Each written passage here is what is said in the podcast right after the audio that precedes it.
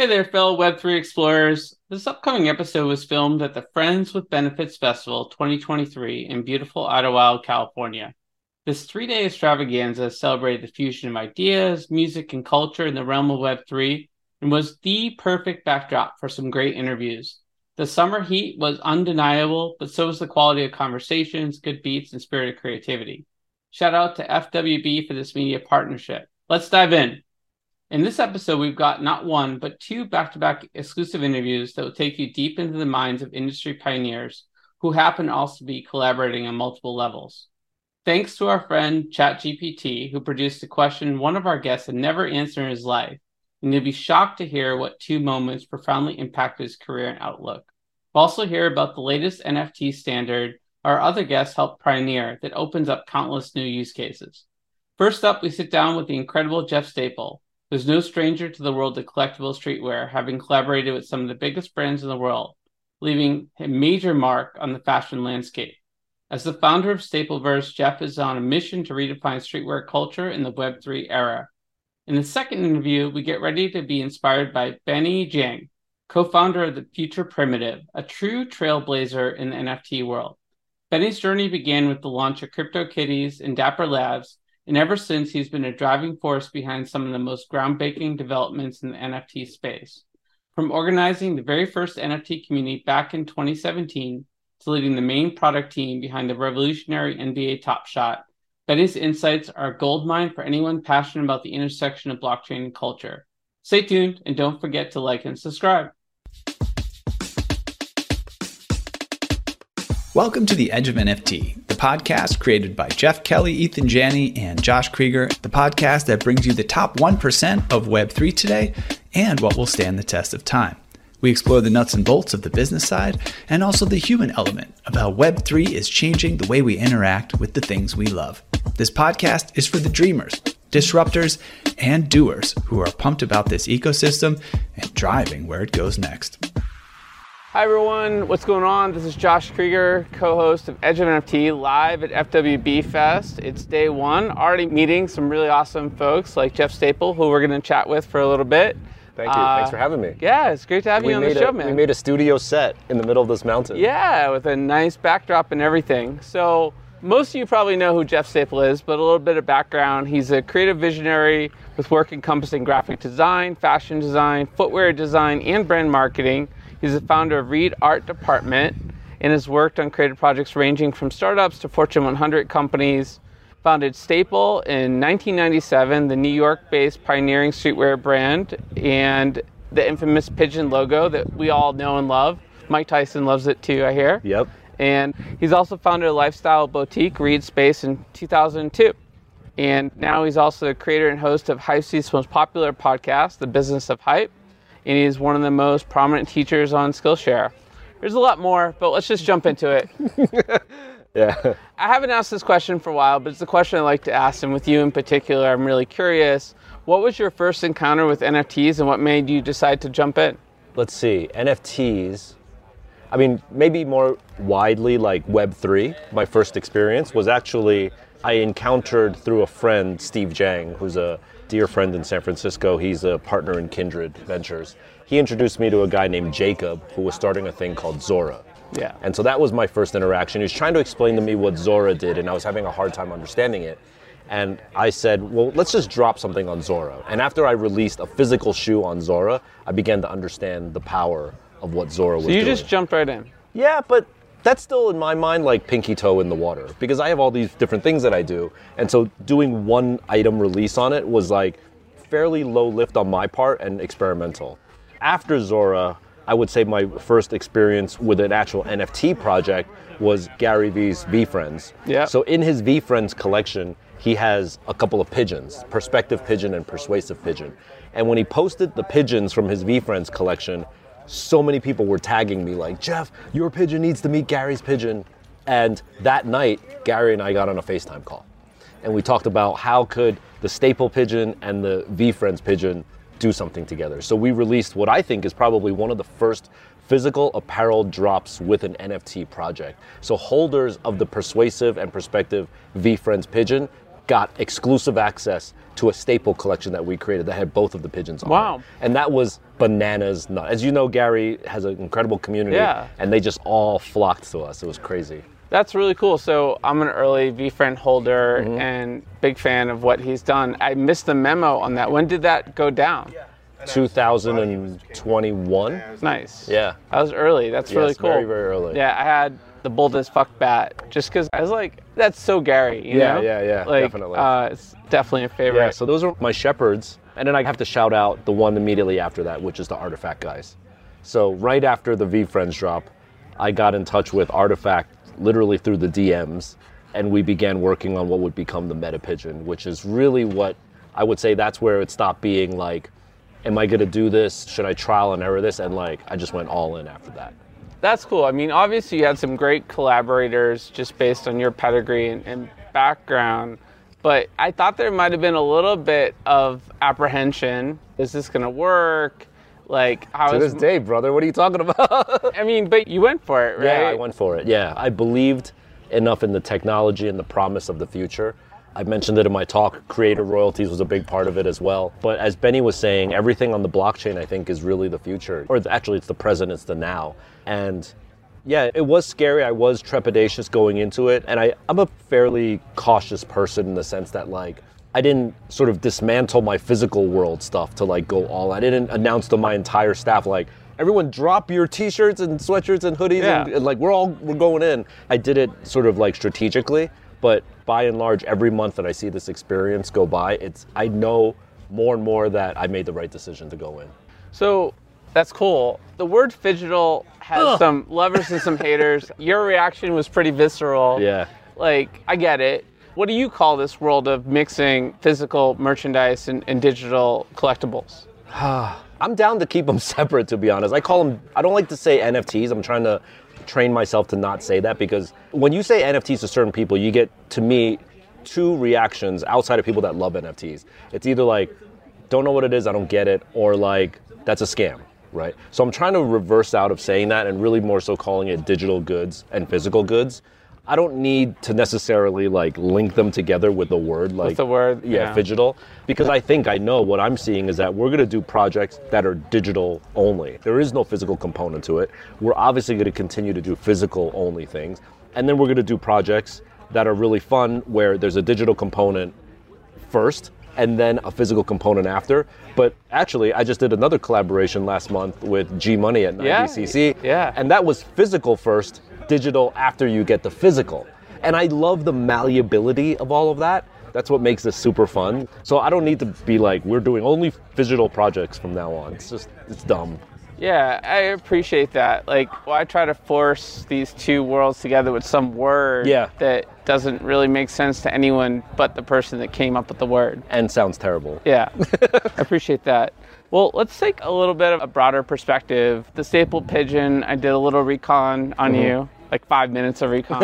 um, but I was curious about it, and it has to do with grit, right? Yeah, yeah. And I'm a Boston guy, you're Jersey. Yeah, Jersey, And- New York. and- yep, yep. And I think grit is such a critical part of entrepreneurial journey. They just don't tell you how much grit you need in the good times and the bad times. Mm-hmm. Yeah. And I'm particularly curious how grit has sort of influenced your creative process, independent of like your entrepreneurial perspective. I think it's probably one of the biggest fuel contributors to what I've been able to accomplish. Sometimes I wish that I came from a family that had more money or more access, and I wish my mom and dad made smarter investments when they were growing up and it would have been easier for me. But it is what it is. What I gain from that is what you call grit, what I often call hustle. And it's the ability to know that if you don't work and get out of bed, you don't eat. And I think some people can stay in bed and eat we're not blessed to be in that situation, so we have to hustle. And I think a pigeon, strangely enough, was not only was it the same in the sense that it had to hustle to survive and eat, but by and large, most people hate pigeons, right? They're pests, they're nuisances, and they want to get rid of them, they want them to stop. And when I was starting out in streetwear, creating my own line or painting sneakers and stuff, most people in my circle were like, You're wasting your time, stop, this is stupid. Why are you doing this, right? And so I felt that sort of dynamic of what a pigeon was going through. And so that's why I adapted it as my mascot. Yeah, I can totally relate. I was the first guy in my family to go to college. Uh-huh. And Yeah, same. lived in a poor neighborhood outside of Boston when growing up, went to a public university. Yeah, And it's all about public school, man. yeah, and like people have said over the years, like, oh, you've got a lot of hustle, a lot of grit. And I kind of, I didn't know if I felt like it was a compliment or not, but I think I appreciate the word grit now more than ever because this is a bear market. And the people that I relate to the most are the people that are still pushing boundaries in spite of market conditions.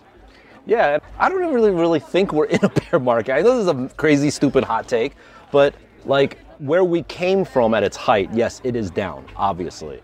But the way I see it is like, man, what's Ethereum right now? It's a US 18, 19. Yeah. If there was a country in this world that gave you 1800 of its dollars to one USD, you'd fucking be on a plane to that country right now. You know what I mean? And like the things that you can consume in that country. So when I see Ethereum or Bitcoin, like, Bitcoin's hanging out at 30 for a long time Yeah, right now. it's and, fi- I mean- and, and like it was not at 30 in the previous bear market. It was at like three or Yeah, yeah. five or six. And think about it, we came from an era for the last two and a half, three years where no one went outside. We were inside the whole time. The only thing we could consume were literally digital goods. And guess what?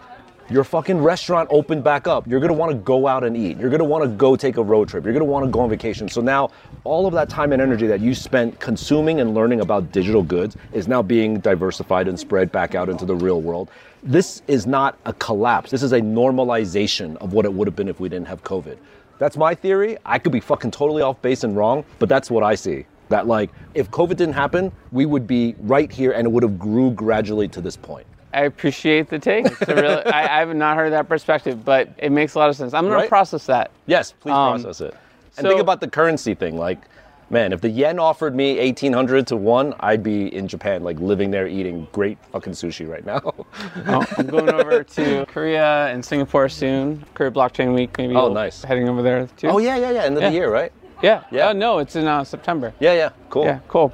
So let's talk a little bit about sort of Stapleverse. You started in 1997, a long time ago. Well, and- not Staple the brand. Stapleverse I started two years ago. two years ago.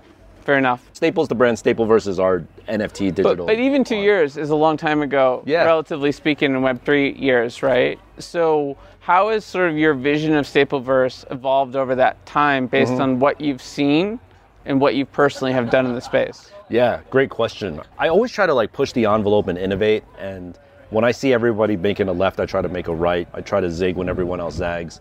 And I think maybe one of the things that like I over indexed on was a need to like push the envelope and innovate. Where if I had just dropped a 10k pigeon project at the height of the market, I probably would have like made a shit ton of money. But instead, I tried to like do innovative and different things. We did like a burn toss mechanic.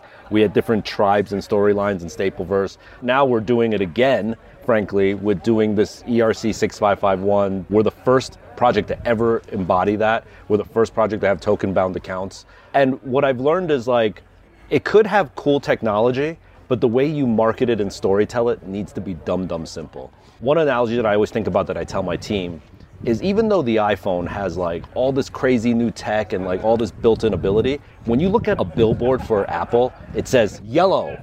Like we dropped a new color, even though they did all this crazy R&D built in. All they talk about is yellow Yeah. right? But yellow or the color or the thing is the low hanging fruit to get you into the community. After that, you start watching YouTube videos of like, did you know if you triple tap the Apple logo on the back, you can activate it to do certain things? Like, I didn't know that. You start going into the wormhole, right?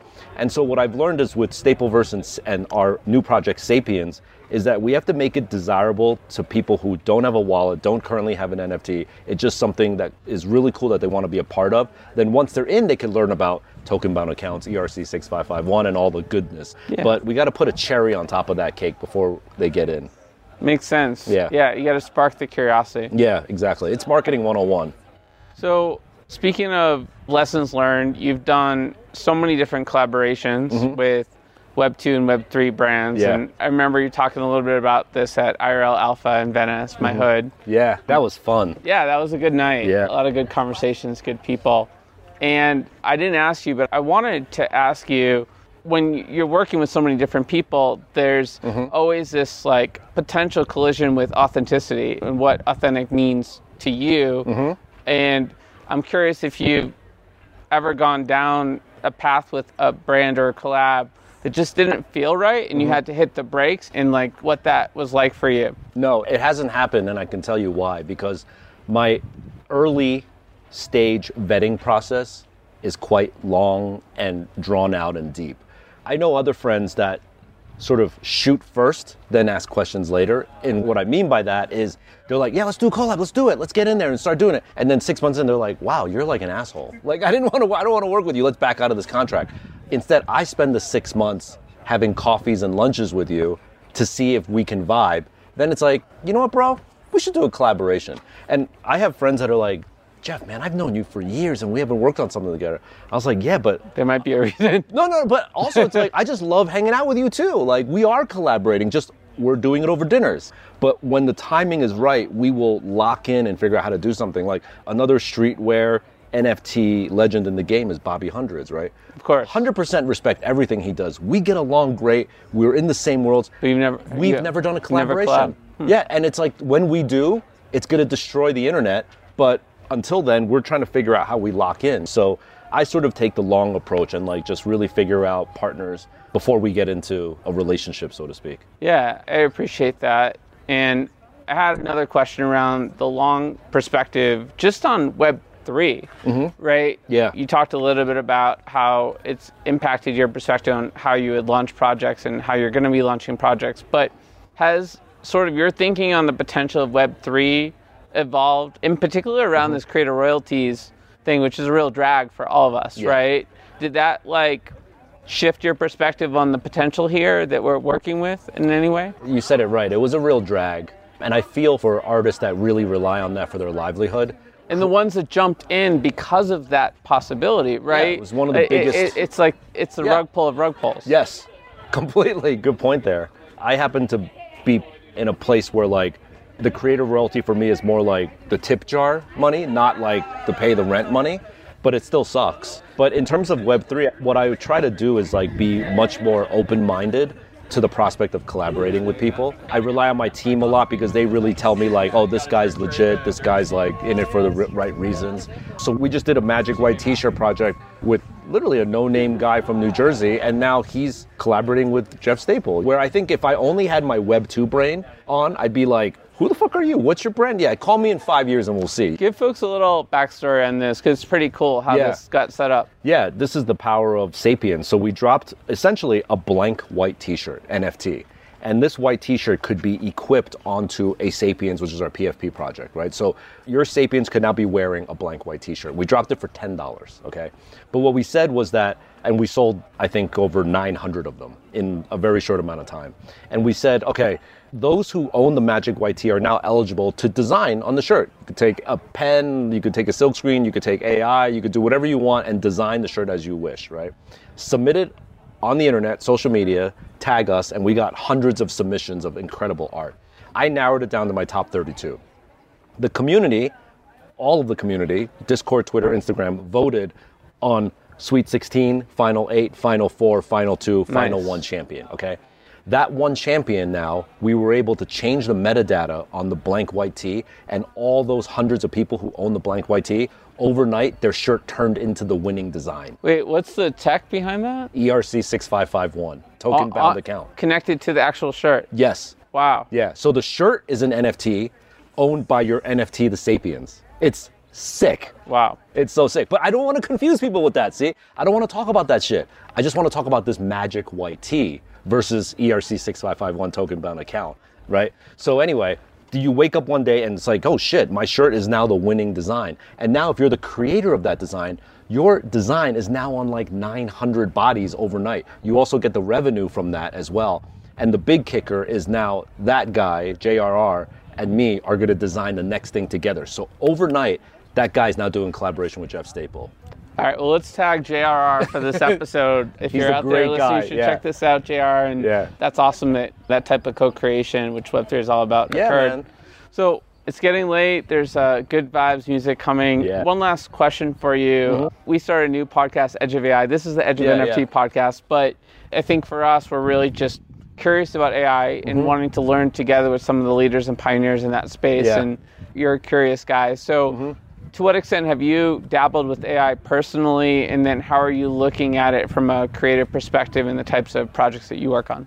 I'm less so using it for art. I'm playing with it in the art space, but not doing anything that I would actually release. So I'm basically like learning the language right now. On like the sort of the more ChatGPT text-based side, I'm using it much more to help with like improving my writing, helping with responses and things like that. It's great, but contracts? Yeah, contracts, it's- just it's- like it's awesome, you know. And also like I'd be like, hey, can you write this speech in the style and tone of Jeff Staple? How That's does a it do? Trip. It does it too good because it almost takes like word like bites of information that I would say and like uses it too much and it makes it cringy. If you know what I mean? Like if I said one catchphrase in a talk, it'll just keep using that. I'm like, oh, stop doing that. It's so corny. But I have been using it for that.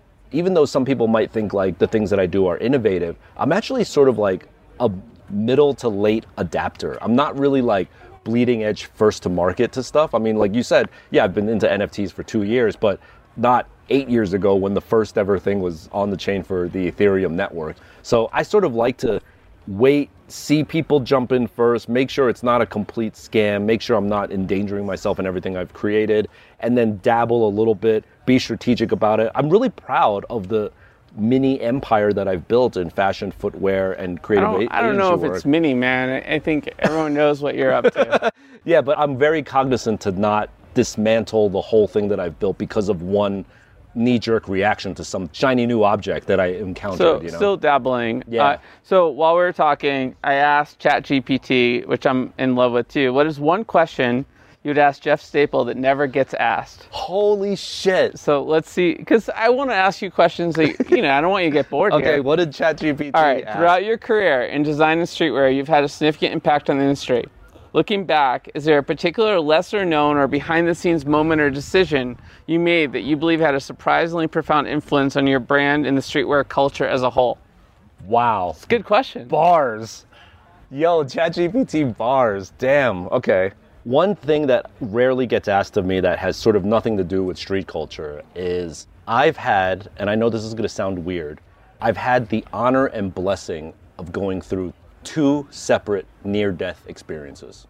One was very fast and instantaneous, meaning I got hit by a truck in Japan while I was on a bike, head on collision. And the other one was very long and drawn out. I was on a six hour hike in the Chilean Andes Mountains and I got lost, and a rescue team had to come get me. And I thought I dug my own grave and I laid in it, like I thought it was done. So I was able to experience what it feels like to have a drawn out, sort of like mindful understanding of the end of your life, and then a flash before your eyes moment, end of your life. And I say I feel blessed about that because I think, particularly with the mentality of Web3 and the speed and like sort of lack of patience and when utility and stuff, I think people lose perspective of what really matters. And because I was able to gain those two experiences, that is always going to be locked in my core of like, no matter what we're dealing with here, it is not you on the side of a mountain digging your own grave. Wow. I think that's as profound a way to end this conversation as there could be. Thank It's you, been an amazing time getting to you better, and people should check out Stapleverse. Yes, just please. Pretty much on all socials. Not hard to find you. At Jeff Staple. Well, you don't click a bad link. So sapiens, S A P I E N Z dot XYZ or stapleverse dot XYZ. Don't click on those weird links that you see. You don't want to get your wallet drained. For sure. Thank but you do do learn more about what you're up to, and thanks for your time. Yeah, thank you. You have questions about blockchain? Like, how big of a block can you chain without throwing out your back? Or if you received that chain letter, how did you block it? And does blockchain taste better barbecued or deep fried? Luckily, you don't have to ponder these quandaries alone anymore because Blockchain Training Alliance is here to answer them and also train you in real world blockchain issues that will impact your business's bottom line and oriented future forward along the ley lines of the most important tech humanity has perfected since harnessing atomic energy. If you're into those sorts of things. Blockchain Training Alliance is a top leader in the field, counting among its clients IBM, Microsoft, Disney, Morgan Stanley, and many more, and offering a wide array of technical and non technical courses. Whether you're a computer neophyte training for an incredible career in this new space, or a coding expert honing your skills, Blockchain Training Alliance will help you steer your ship home safely, filled with treasure. Arg. So hurry and sign up for the Blockchain Training Alliance course that best fits your needs at blockchaintrainingalliance.com. Use discount code EDGEOF for 50% off and start your next block today. Hey there, NFT Space Cadet. Let's zoom in on the globe from outer space today to Abbott Kinney Boulevard in Venice Beach, LA. Let me show you a cosmic tech beacon that shines out among the bustle of fashion, art, and food there.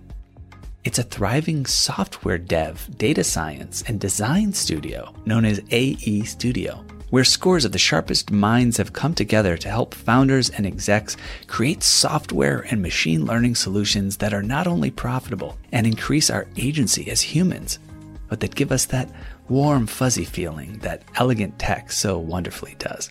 AE's breadth of talent allows them to build anything from instillvideo.com it's a health, fitness, and wellness app that makes your chakras tingle to award winning brain computer interface solutions that could quite literally bend our minds. Oh, and keep an eye out for Token Runners, their NFT white label marketplace, as well as our highly anticipated NFT drop, Boomer NFT. Now, for all you degens who strive to shed the cummerbund and pearls, comes a jaw dropping, awe inspiring partnership, not seen since the heyday of Shaq and Kobe, it's called Edge of AE Studio, and you can find out all about it at edgeofae.com.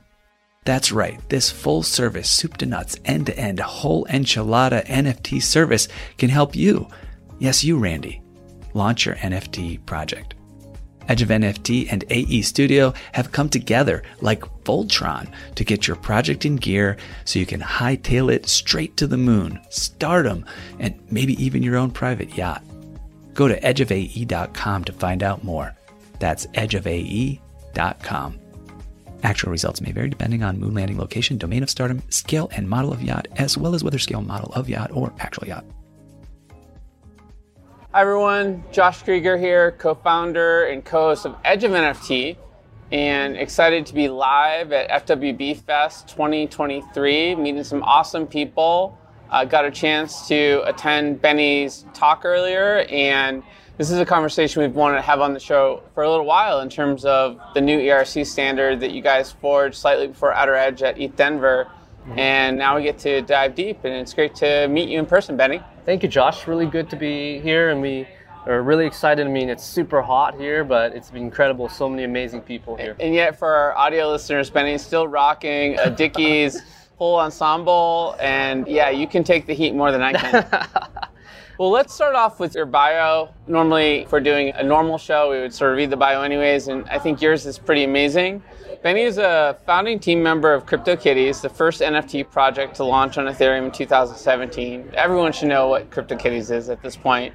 And since the formation of Dapper Labs, he has taken on so many different roles from building the earliest NFT community in Asia to launching several core projects like CheezeWizards, Dapper Wallet, and a little project some of you may know as NBA Top Shots. And during his tenure at Dapper Labs, he also helped release the most iconic digital fashion project, Iridescence, in collaboration with The Fabricant. He's also made several angel investments into Web3 music, fashion, gaming, design studios. And since leaving Dapper in 2021, Benny co-founded Future Primitive with Steve Jang, a protocol company for token-bound accounts. You've been busy, man. it's been a busy six years and it's flew by. I mean, I still remember as if it was yesterday, we were crammed into the office like launching CryptoKitties and getting it ready for ETH Waterloo. That's where we launched it. But yeah, it's incredibly to, to, to see the span of NFTs grow from a little small place, a small city of Vancouver, and now it's a global and the NFT medium is representing digital objects in all forms in very interesting ways. We're here talking about on-chain media and talking about NPCs, and so it's incredible to see the expansion. Absolutely, and I kind of feel like we're kindred spirits in some way. A story I haven't shared with you yet is that one of our Outer Edge LA co-founders, Zach Sekar, has been doing meetups around tech in LA for a long time, and that's actually how we met back in sort of my first days in LA. And he did a very casual meetup with one of the co-founders of CryptoKitties, Mac, Mac. after you guys launched and broke Web3 temporarily. And yeah, I guess you and Mac go back, and your worlds have intersected in a lot of different ways, right? Yes, yeah. Mac, shout out to Mac. He's amazing. He was the one who brought me into Axiom Zen. He's my spiritual mentor. He's the creative wild side of me is from Mac. I learned from him so many different lessons of building products and really pursuing like creative ideas that may make people kind of squint their eyes a little bit.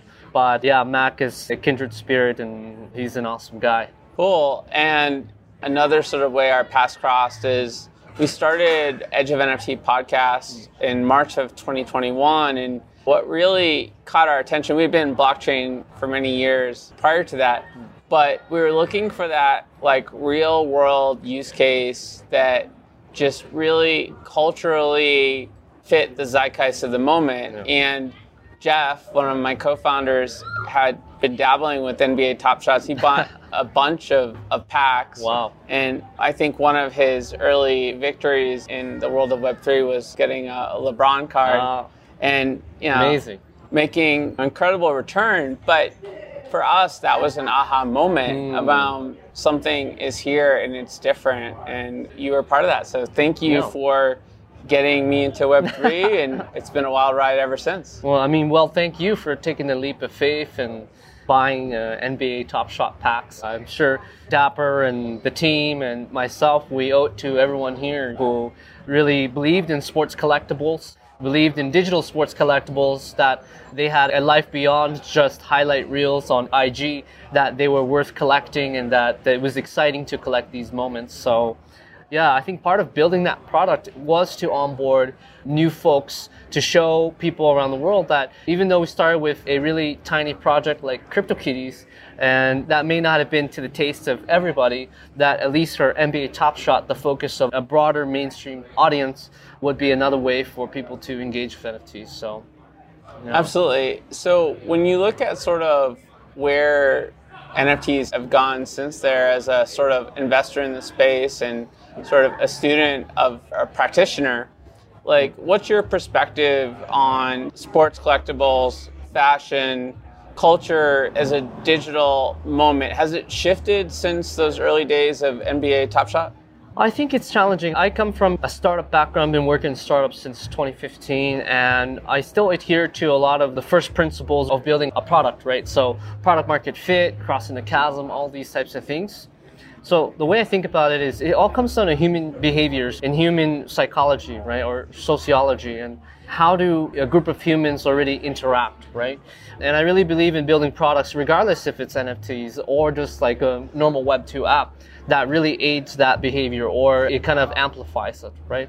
So I think like all these verticals of fashion and sports and on-chain media, all these things, they have different timing in the market. It's reliant on overall education and overall like understanding of like what is the crypto wallet that allows you to take the next step. I think right now we're actually in a period of on-chain media and digital fashion. I think those two areas are the right correct timing. Sports collectibles with Top Shot in 2021, 2020 had its moment. I have a lot of opinions about how that direction should head around sports collectibles. But currently, the model I, I believe that uh, Top Shot created, or the team that I was leading, it needs some adjustments, some refinement for a version two of what it could look like. Let's cover that and then we'll go on to sort of the other areas you mentioned. What's the type of refinement that you see? And I mean, there's been other folks that have sort of dabbled in that area from DraftKings to Autograph, No. right? And I would say that that market has slowed down from uh, day-to-day usage. I mean, of course, Topps has also done some things in the space now. What are the refinements you'd like to see? I think the key is the fan in the community. So, as a product lead of NBA Top Shot, one thing I saw was on Twitter, and again, going back to human like behaviors and patterns, right?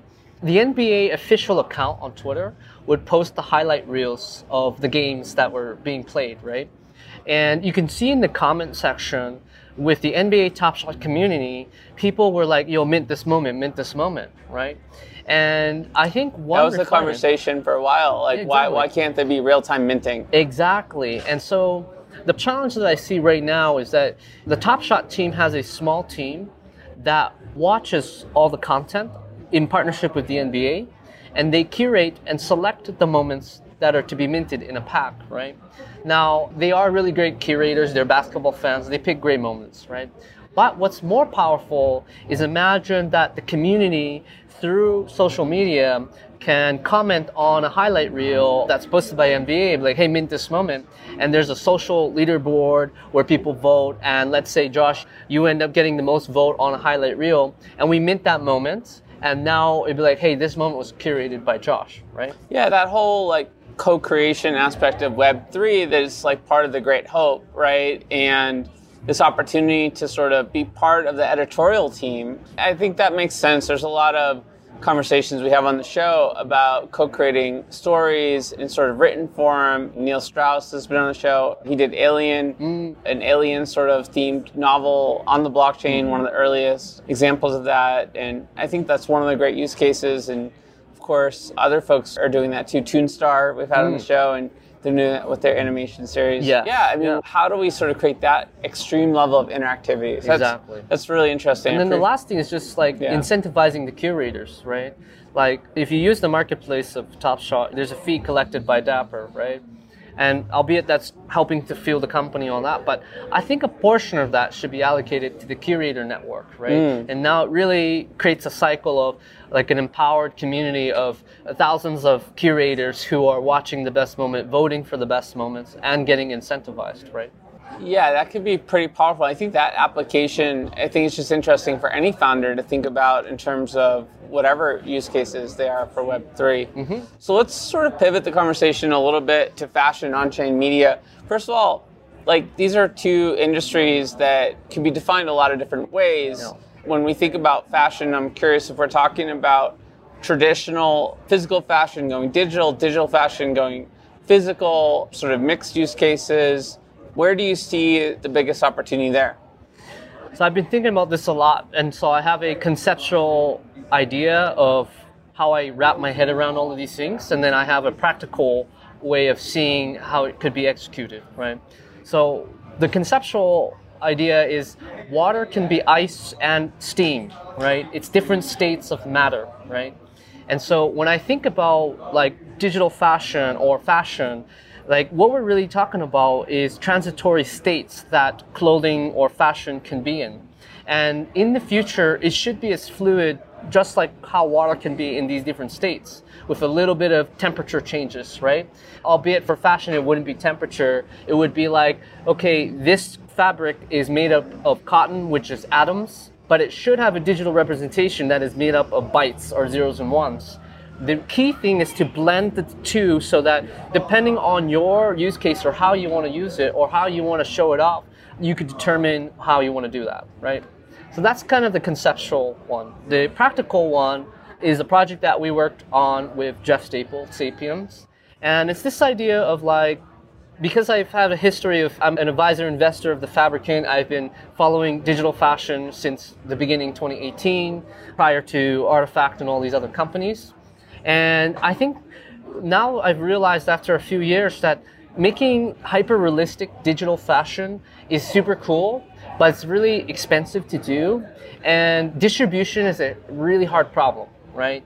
Yes, you can use Snap AR Kit or Snap Kit or AR Kit to kind of like display Or, the, or the clothing. DressX has or DressX. Yeah. But it doesn't look that good. Like it's still kind of a bit choppy. Sometimes, like, right? it kind of fits crooked on your head. Exactly. And, and yeah, like, it might not be the right size for your body. Exactly. So what we've kind of arrived at with Sapiens is like, okay, we know distribution of the biggest distribution is the profile picture. It's the circle that is in all social media that has an audience. So why don't we launch a character-based NFT project, Sapiens, where you can change your clothing 10, 20, 30, 50 times a day without paying gas, and it's on Ethereum mainnet, and it's fully on chain. And in that circle frame, which is the distribution, you're gonna have different aesthetics changing every day if you'd like to. Right? You even have a hand that pops up to float like a shoe or something like that. So that's kind of, in my mind, the practical execution And, of and digital how, fashion. and how do you do that without having to spend an exorbitant amount of time messing with your profile instead of doing other things like touching the grass like we are here? Yeah, so the thing that's powering it is a new standard, Ethereum standard. It's not a token standard. That's usually what people get confused with. So it's ERC 6551, also known as token bound accounts. And so this was a discovery that we made about eight or nine months ago when we were at a hackathon at ETH San Francisco. And we were like, Sapiens, we know we wanted to do this character based NFT project. And we were just like stuck right? We're like, how do we do this? We looked at RTFKT, we looked at Doodles, we looked at all these other projects. And like RTFKT, you had to pay gas every time to equip the vial. We didn't want to go L2 or another blockchain. We think a lot of the value accrual should be on mainnet.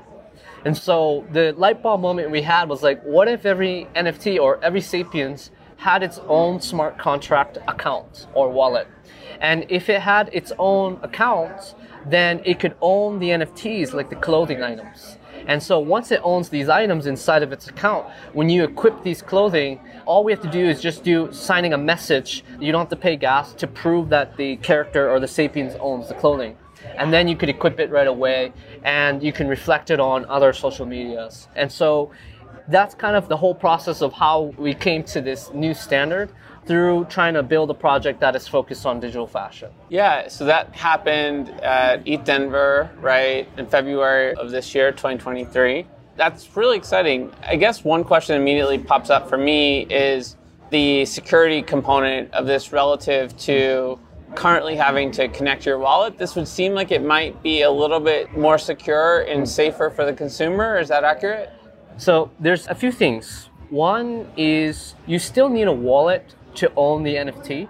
That wallet can be any wallet you want. It could be a MetaMask, Rainbow Wallet, it could be a Ledger, it could be a Gnosis Safe. It still needs to own an NFT. But the difference now is that the NFT has its own wallet, right? So it's kind of like an inception thing going on. You, in fact, could have an NFT that owns an NFT that owns an NFT that owns an NFT. You could have an NFT that owns a million dollars of USDC or ETH you could put any tokens inside of an NFT, right? And really that gives three new properties to every single NFT on Ethereum and EVM chains. One is asset ownership. So any NFT can own assets now or tokens. Number two is social identity. So you know how most dApps or OpenSea or Uniswap, you click connect wallet Sure. and then you select MetaMask? Well, actually, you can actually connect as your NFT now. So you can imagine like, hey, I want to log in as my Azuki on OpenSea, or I want to log in as my Doodles on Uniswap. You can do that now using Wallet Connect. It works. I've done some trades using my NFT rather than my MetaMask. So that's the second one is social identity. The third one is where it goes into AI is action potential. Because you now have an NFT that has its own account, you can link it to an AI model and then now you have something that we call a networked playable character or NPC that can perform on-chain actions on your behalf, right? So the future of NFTs right now, or NFTs right now, most of it sits in cold storage, right? You keep it there and then they don't really do anything. And the only thing you can do is wait for the floor price to go up and down. Yeah, and right? I, I think that was some of my point earlier is that I think when you have a really rare NFT that you prize, you're a little bit more protective about what you do do with it because you don't want it to get stolen, right? Correct. And so you can link it to an AI model and have it do things.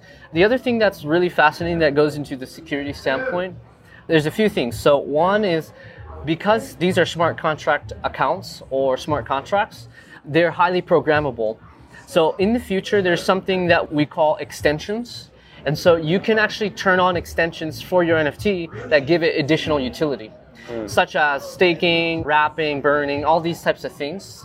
Right now, one thing that we think about a lot is majority of the NFTs, I would say 98%, 99%, are what we call creator controlled NFTs. That means you're reliant on the creator to launch new smart contracts or, or utility for you to have functionality, right? Now, if the creator decides to rug or run away, well, good luck, right? Right. They still have access to the contracts and they could modify it and they could update the metadata, right? So creator controlled NFTs has been for the last six years. We see a bigger movement towards owner controlled NFTs where you as an owner, you own, let's say, a Moonbird, right? You don't have to wait for proof to ship a staking thing, right? You can just go to the extension store and turn on a staking thing or a wrapping thing, and now your Moonbird has those abilities, right? So that's the really big difference of owner controlled NFTs. Self-actualized traits. Exactly. There's uh, people are excited about this back there, or they're or they're having fun. Yeah. But that really is profound.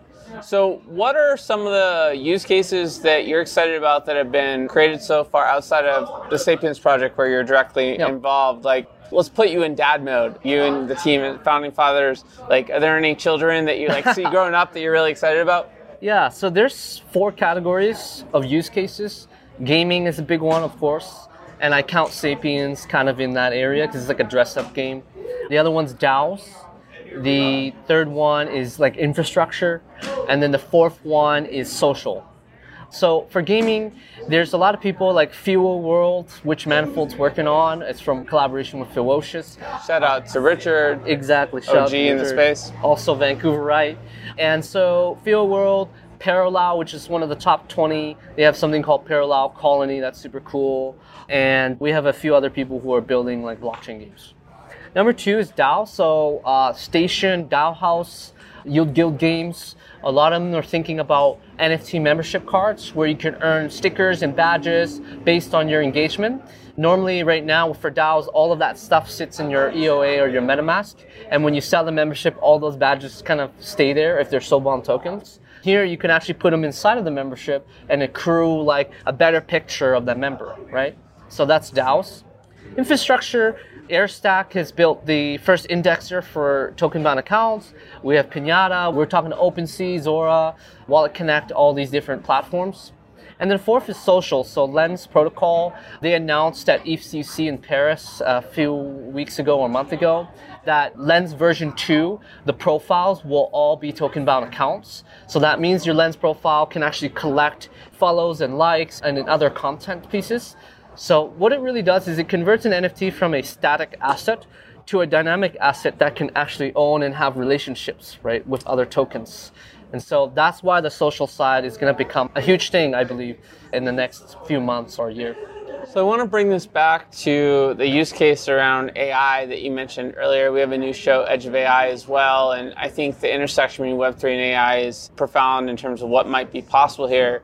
What I immediately comes to mind for me is using AI to sort of give your NFT even more life and more choice, more fluidity on its own fruition, where you can kind of give it a sense of your identity and what you want it to do. Is that accurate?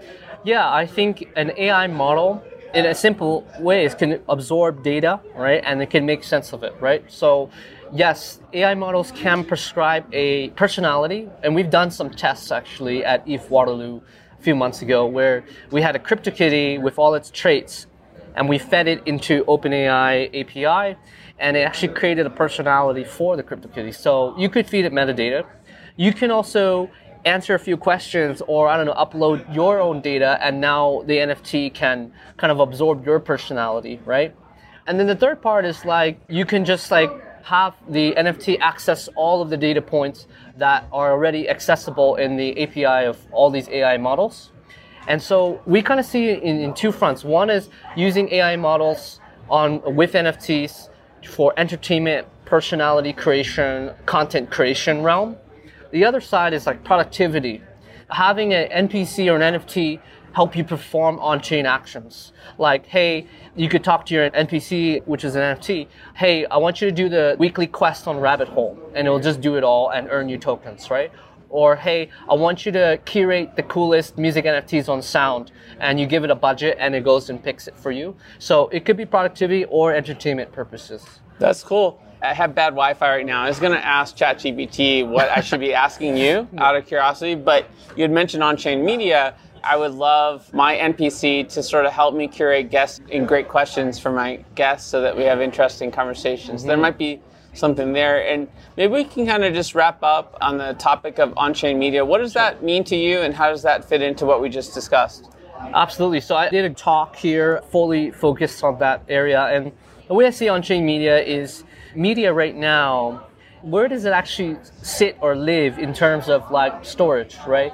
Is it with a private company, a social media company that has AWS servers, of which you're liable of it shutting down and that type of content disappearing, or uh, which I call like more private industries of in relations to ownership of the content? Or like on-chain media is using public infrastructure, right? Like Ethereum or other platforms that are on-chain where the media will live on forever, right? Mm. So I think that's kind of the key thing is, you know, beyond all the speculation, I don't really think on-chain media will have a lot of like speculative value. Instead, it should have more like humanity value that we could, it'd be referential in a hundred years. It's kind of like going to the library reading books. It'd be looking at on-chain media. Yeah, I appreciate that. I mean, I think a lot of folks today are trying to understand history based on a limited amount of media information that's mm-hmm. available. But what if all media was readily available and you can sort of really understand history and, and the stories from different perspectives? I recently just listened to a pretty cool BBC podcast about Putin, and it was told through the lens of five different journalists that had hmm. covered his life in different ways, and they sort of battled it out. And I could just think of this on-chain media AI battle for truth, and it was be yeah. really fascinating. So. Yeah. you give me so much to think about. I'm gonna. I'm glad. I'm gonna have trouble sleeping tonight trying to like integrate all these ideas. And I'd like to talk to you a little bit more about this at some point in the future and stay in touch. Where can folks follow what you're up to? Yeah, so Twitter at Benny Giang, G I A N G. And for Token Bound, we have a Token Bound Telegram for the working group. We have nearly 1,100 developers there from OpenSea Zora, all the protocols, platforms. So the Telegram is just at Token Bound. And so Future Primitive is the protocol company. So on Twitter it's at Future Primitive. All right. Thanks, Benny, so awesome. much. Thank you so much, Josh. Yeah. Okay, we've reached the outer limit at the edge of NFTs today. Thanks for exploring with us. We've got space for more adventures on this starship, so invite your friends and recruit some cool strangers that will make this journey all so much better. How? Go to iTunes right now, rate us, and say something cool. Then go to edgeofnft.com to dive further down the rabbit hole.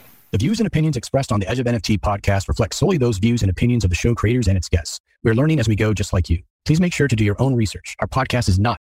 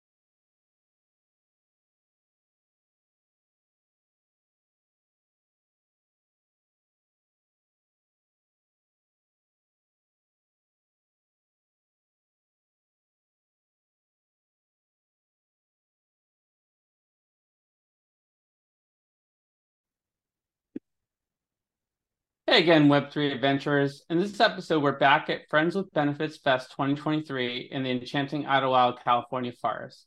This three day extravaganza celebrated the fusion of ideas, music, and culture in the realm of Web3 and was the absolute perfect backdrop for some great interviews. Shout out to FWB for this media partnership. Let's dive in. Just like the previous episode release, we continue to immerse ourselves in the creative currents at this three day Web3 Wonderland. We had two electrifying interviews covering creativity from multiple angles. Our first interview shines a spotlight on the brilliant Web3 artist Latasha, a world building. Our first interview shines the spotlight on the brilliant Web3 artist Latasha, a world building musician and visionary artist. As the founder of the Web3 community Zoratopia, Latasha is at the forefront of shaping the next era of digital creativity. With her passion for pushing boundaries and exploring uncharted territories, this conversation promises to ignite your imagination. You'll learn why she can't live without multiple forms of creative expression in her life and how she's personally using AI. And that's just the beginning. Our second interview brings us face to face with Adi Cederman, the dynamic CEO of Revel XYZ, a revolutionary social collection platform. Adi provides a unique first-hand take into the future of social interaction and creative collaboration in the Web3 landscape, where we are all peer to peer creators and collectors. So join us on the journey as we continue to unravel the threads of innovation and connection at FWB Fest 2023. As the sun sets over Idlewild, we're here to explore, learn, and celebrate the boundless potential of Web3. Stay tuned and don't forget to like and subscribe. Um, let me reread something. Uh, all right, I'm gonna just re. We're gonna uh, of innovation um, and call, uh, as it intersects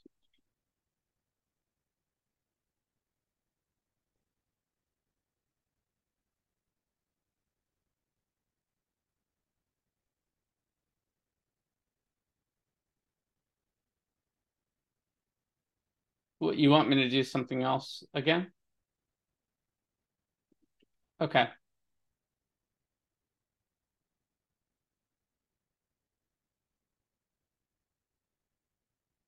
All right, let, let me just try to read the whole thing again, see if I can do it now.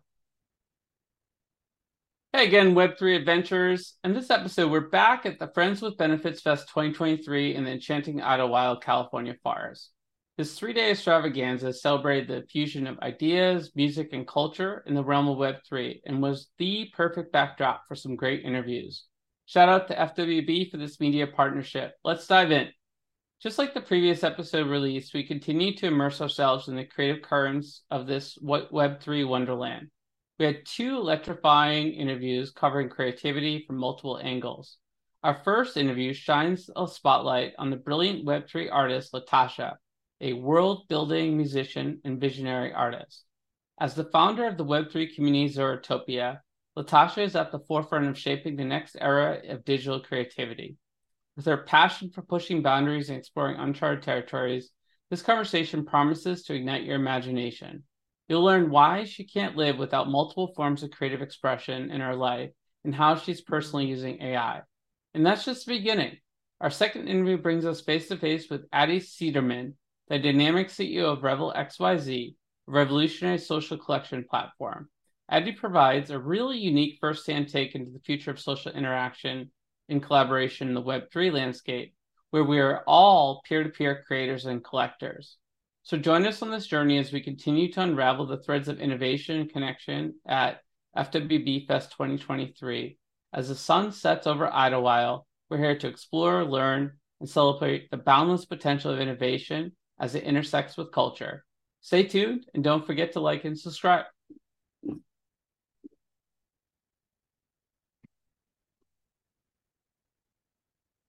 All right, I think we have enough.